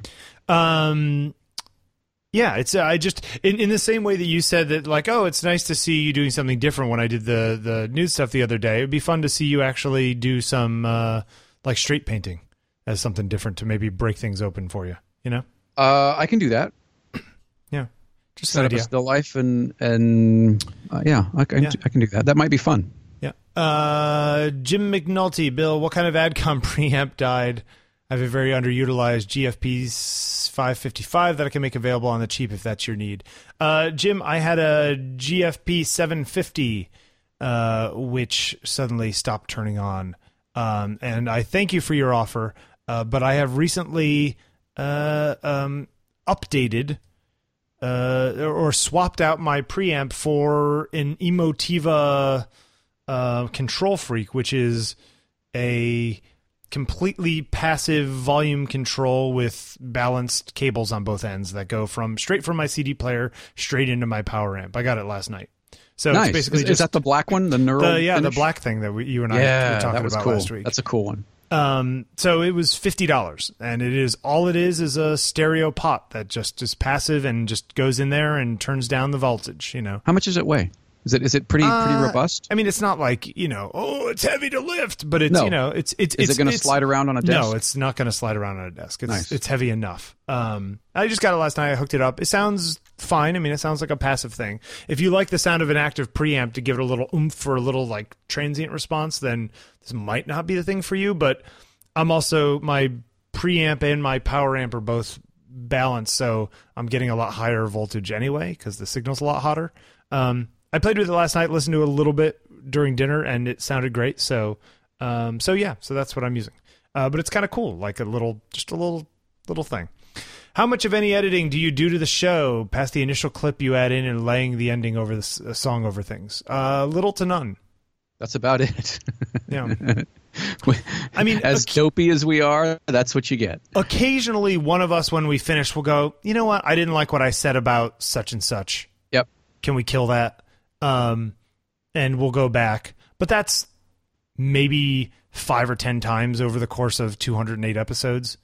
Um, it's rare.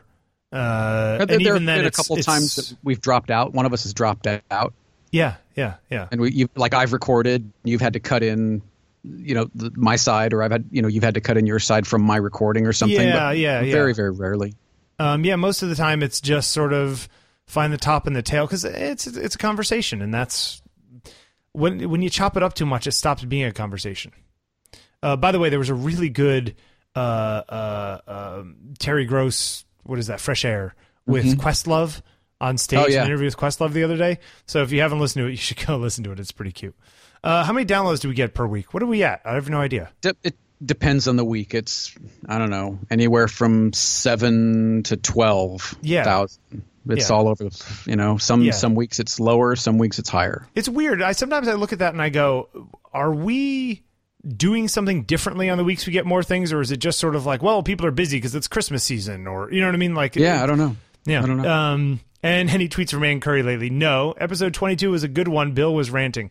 Uh, you know, I haven't shot Ann Curry yet, although she and I do occasionally email and keep trying to set up a time, and then she's always busy. It's happened like five or six times now in the course of two years.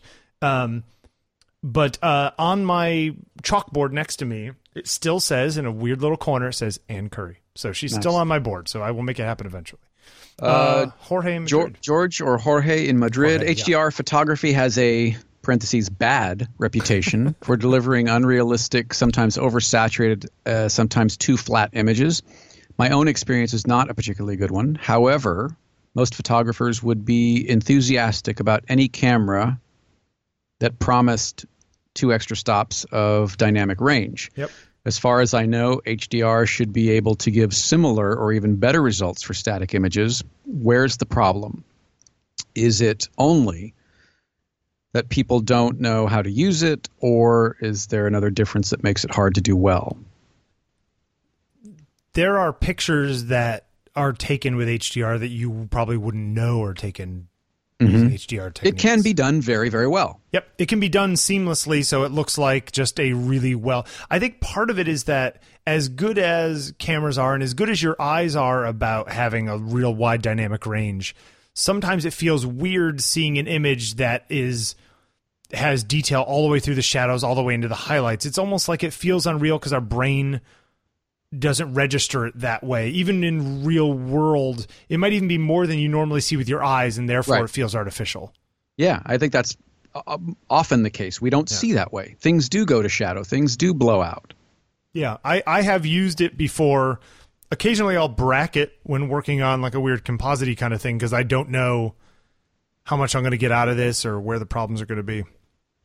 And uh, I, I will bracket and then use them as an HDR layer in a like a composite just so I know that I have detail in the shadows that isn't going to be too uh, noisy or whatever it is. But like sensors keep getting better. And so now you have tw- you know you, you used to have 10 stops and now you have 14 stops. So it's like well do you need hdr as much?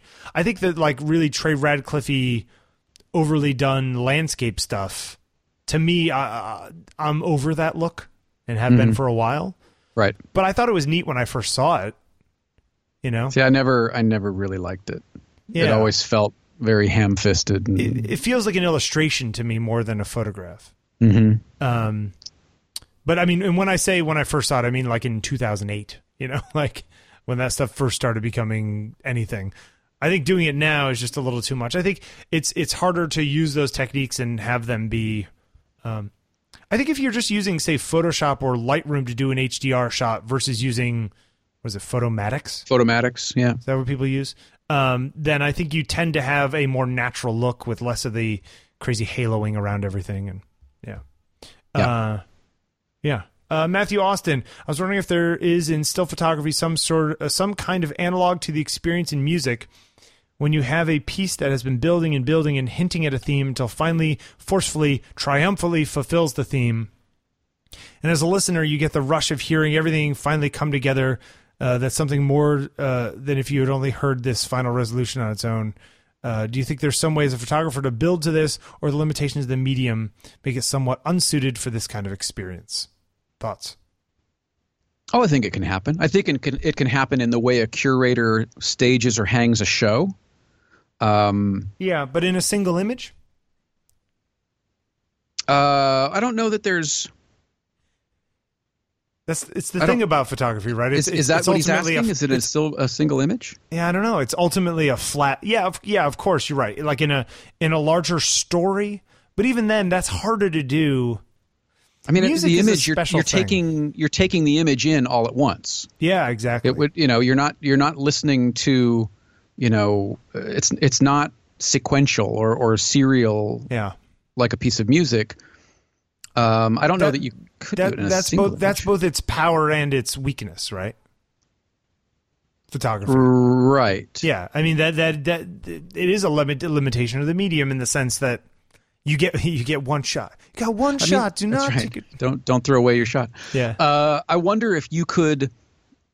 Is there a way that through lighting, through through the way a single, and it it would have to be likely a large photograph is hung, could could lighting expose more or less of an image? You know what I mean? Like like if you're in, let's say, a dark room, and Oh, you've I got this enormous, let's say, I don't know, I don't know, pick a pick a picture, a Burtynsky picture or something like something really large, and it's lit in such a way that the light moves across the image, lighting it up gradually.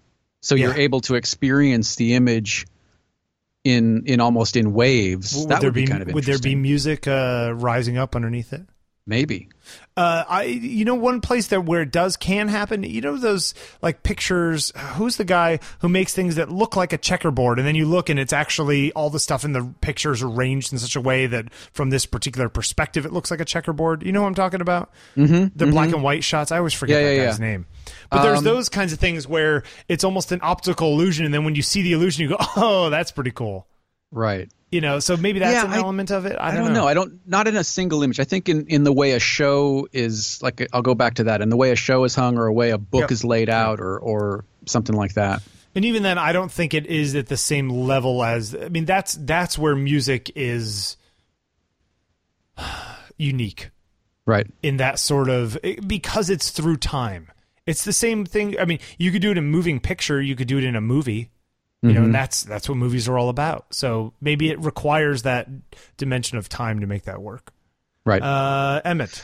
Emmett, how often do you and Jeffrey Saddoris interact with students of art, not art students? What have you learned from them? Well, I think we interact with them all, uh, all the, the time. time. Yeah, all the time. Uh, what have you learned? Uh, Jesus, too many things to mention. Well, I think all I- the listeners I- of our show are Yeah, everybody who listens, you're you're a, a student of art. Anybody who makes something, whether it's in the studio or in the kitchen or in in the classroom, you're you're you're, you're a student of art. Uh, what have you? And you know, I've too many things to mention. What we've learned. I learn all the time. I learn something new every day. Yep.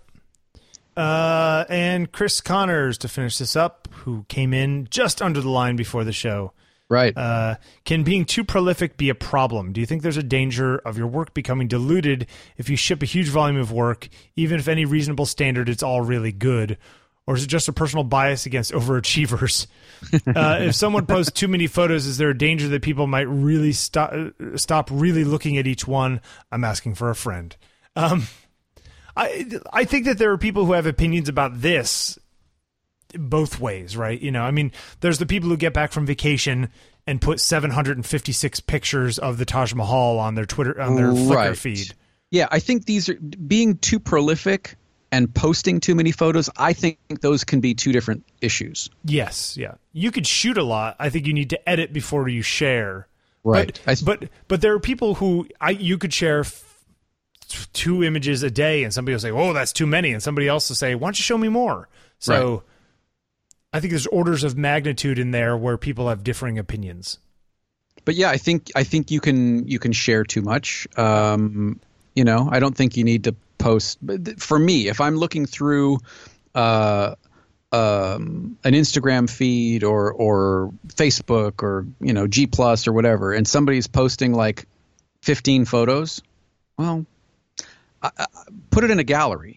Yep. Or you know, don't don't take up 15 singular spots in my feed because yeah, then I have to scroll through more and more and more, and I'm not probably going to give each of them the time that it deserves because that's not why I'm using that particular medium. Yeah, yeah. And you could also, I guess, set it up to be one of those like like scheduling things, and you know, I mean, there's ways to be Yeah, More- use like more uh, organized or anal about or that stuff. Yeah, yeah, IFTT or something. yeah. It's just um, yeah. I don't know. Is uh, shooting too much is is is danger of. Sh- I think showing too much work can be. I mean, there's an example, right? Like where I mean that gets back to the the series question up top, where it's like, well, you know, Dan Winters puts out a single portrait of you know Cumberbatch or whatever it is. Um, do I want to see ten pictures that he took on that setting with just Cumberbatch in slightly different poses?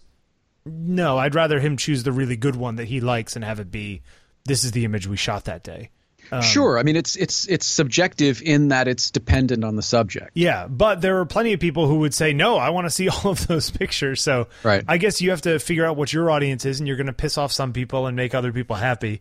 And that's just a reality, you know. I mean, it's the same with with you and your the way you talk about certain Instagram photographers that you follow that that that are giving you a bunch of the same thing. You're look you're going to them because they're giving you a feed of the same thing Yes. where there's other photographers who might look at Instagram and go, oh, I'm sick and tired of seeing the same pictures of the dogs or street photos. You know what I mean? Like, right. show me something different. I don't I Um, don't need to see rundown theaters again, and again. Yeah, right. yeah, where yeah. somebody else is just like, oh my God, I love the rundown theaters Instagram feed. Right. Right. Um, so, yeah, you know, yeah, I don't know about that one. That's a tough one. Hey, uh, what what did people do for their uh, um, for the on the uh, the assignment for last week? How did we Uh, do? lots of of you know as as is often the case lots of really good stuff um what i was surprised by and i continue to be actually i'm not surprised by it anymore hold on i got i got a cough for a second That was pardon nice. You all right? yeah i'm all right can you take that out I will try. You don't have to leave it in what the hell uh you know it, it, lots of interpretations there, tom from michigan posted one of his dad uh, and it's a it's a cool little story. He's uh, he's holding his Argus C3 that he got when he was 12 years old in 1941. Um, Uh, like many of us, he has not shot film in a long time. Rather, he has embraced the transition to digital and shoots regularly with his iPhone 6. That's kind of a neat interpretation of of transition. Yeah, absolutely. I, I well, he he sent us a, a, an email about that one, didn't he? Mm-hmm. Uh, or, or a voicemail rather. Voicemail. Yeah, where where yeah, he was talking about that, and so it's yeah, I th- I think that that's well, that's the good kind of transition. Aw, Argus. Uh, William Matthey, uh, transition in the first half of this year. I've watched cancer treatments humble my dad at outpatient surgery. Turn, you know, that's a that's a deeper that's a deeper interpretation of it, and uh, I feel you, man. I feel where you're at. Both of us Yeah. do. Yeah, Both of us and do. uh, uh, and Jennifer showing transition into spring, like right, you know, this is what we were, we were talking about before the show, just like the change of seasons and how that transition between that. Or David Lawrence has the transition. He's got his new job at the University of Michigan. You know, um, Yeah, really, Uh, really interesting stuff, and and a, a lot of uh, a lot of thought into into this one. I, I appreciate the that, you guys. what is the James Taylor uh, line? You know, the secret of life is enjoying the passage of time. uh, I don't know that one. What is that Yeah, from? it's it's from JT, the album JT. Yeah, I think it's called "The Secret of Life" is the name of the song. But like, it's it's it's it's. I, I always I always try to think back to that line as as silly and trite as it's, it it can sound. As whenever I'm upset about something or something's changing and I don't want it to change, or I'm getting older, or you know what I mean, my relationship with somebody is shifting or whatever. It's like, well, no, I mean, all of that's going to happen. So you got to find ways to to to experience those things in a way that that that that make your life more interesting. Sometimes at like my most sort of nihilistic times, I say, you know, why should I bother picking up the camera? I'm just going to take another picture today. Like what's another picture? I got tons of pictures, you know. Well, And- why bother eating? You're just going to get hungry again. Well, that's yeah. Well, that's exactly it. And but the, but there's there is a certain sense of you know what? No, because you never know. Every experience is going to be different than the last in some small way. Um, I'm not saying it's a rational thought. I'm just saying that you know you sort of get into these uh, places in your head sometimes. It's trouble. Hey, did you Um, see this Bruce Davidson thing? Uh, I don't know that I did. May fourth, uh, New York Public Library. Is, is it going to be May the Fourth be with you? Yeah, you might be able to go. Uh, I I uh, yeah, I could totally go. That's uh tomorrow. I could do that. I know how to do that. I know how to get there. I know how to get there. All right, so we need uh, we need a, a a tag for for uh, today. You still? Oh, we're still we're still in the thing. What do you What do you want to try? We're still in the thing. What does We're still doing the show. right. Uh, how about um liquids? I think we've done that. Have we? Okay. Uh, It's hard to come up with ones we haven't done. We've done so many now. Yeah, it's true. It's true. So let's see. Uh, transition.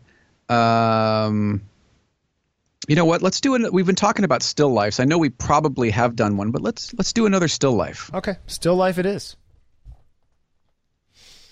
Yeah. Uh, I took a still maybe life. I'll maybe I'll paint one for it. Oh, that would be fun. I took a still life last week that I haven't done anything with. Maybe I can. Uh... All right. So still life for this week, uh, and you found a terrific uh, photographer of the week, I did. Uh, Maurice Tabard. Maurice Tabard. So good, isn't it? Hello, Maurice. By the way, I saw somebody the other day who was uh was Some people call him Maurice. said something about Doisneau, and I was just Ah. like, and I was just like, oh, Robert Doisneau. Well, and, and Millie left us a voicemail for the for the fourth anniversary show. Oh yeah, yeah, That was terrific. it's so good. Uh, this guy's Uh, good. a surrealist, huh? Yeah, French photographer, 1897 to 1984. Guy, uh, guy had a long life. Saw Uh, lot of 80 change. 87 years. Yeah, could you imagine? Yeah. 1897 to 1984. Wow. Uh, I mean, what's it going to be like when you die? Like 1922 to 20. Right. Yeah. Uh, Tabard was one of the leading photographers in surrealist movement. Uh, so he was friends with Man Ray and those kinds of guys. So we're talking about uh, uh, black and white, of course, analog photography, g- getting into definitely multiple exposures, playing around with stuff in the dark room, uh, uh, uh, pictograms, uh, Yeah. uh, uh, uh, crazy um, solarizing stuff where it's like we're going to overexpose to the point where the the, the the the the pixels flip again in the film. You know, Right. crazy stuff like that.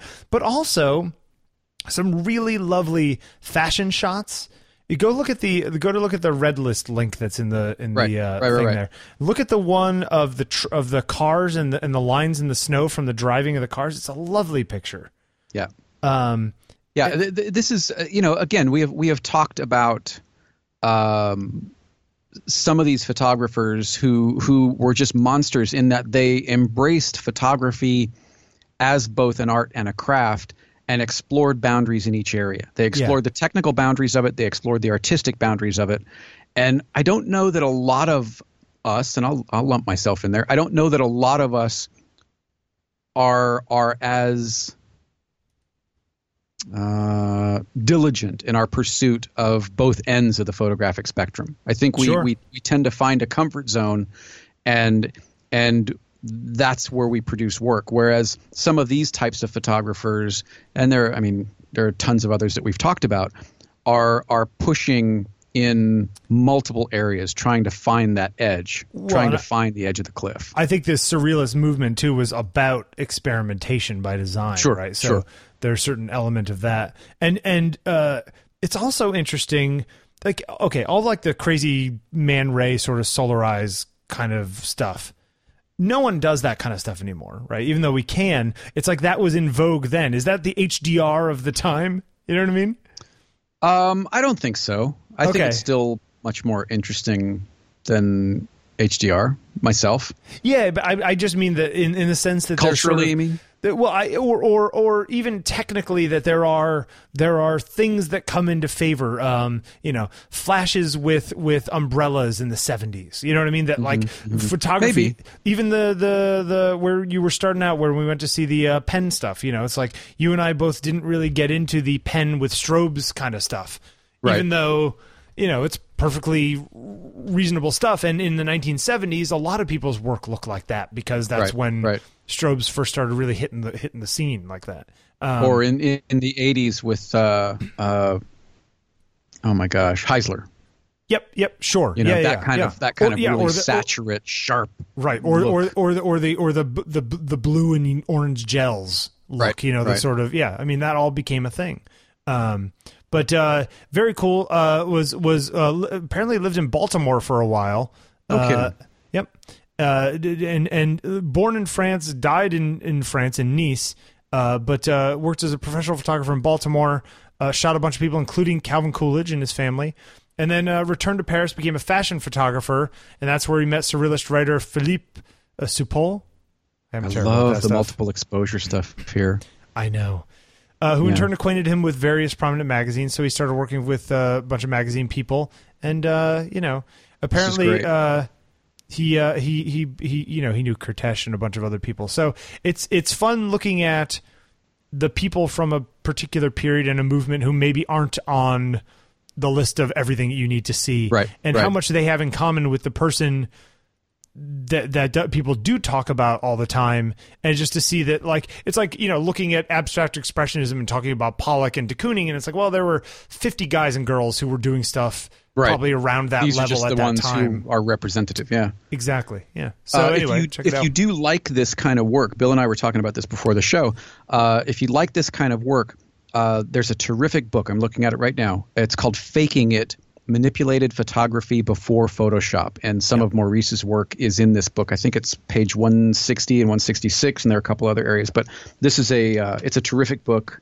Um, maybe put a link in the in the show notes Put a link in the show notes. also we we we, we corrected it but uh, we we incorrectly referred to last week's photographer of the week I, I think we officially, I think we officially blew it.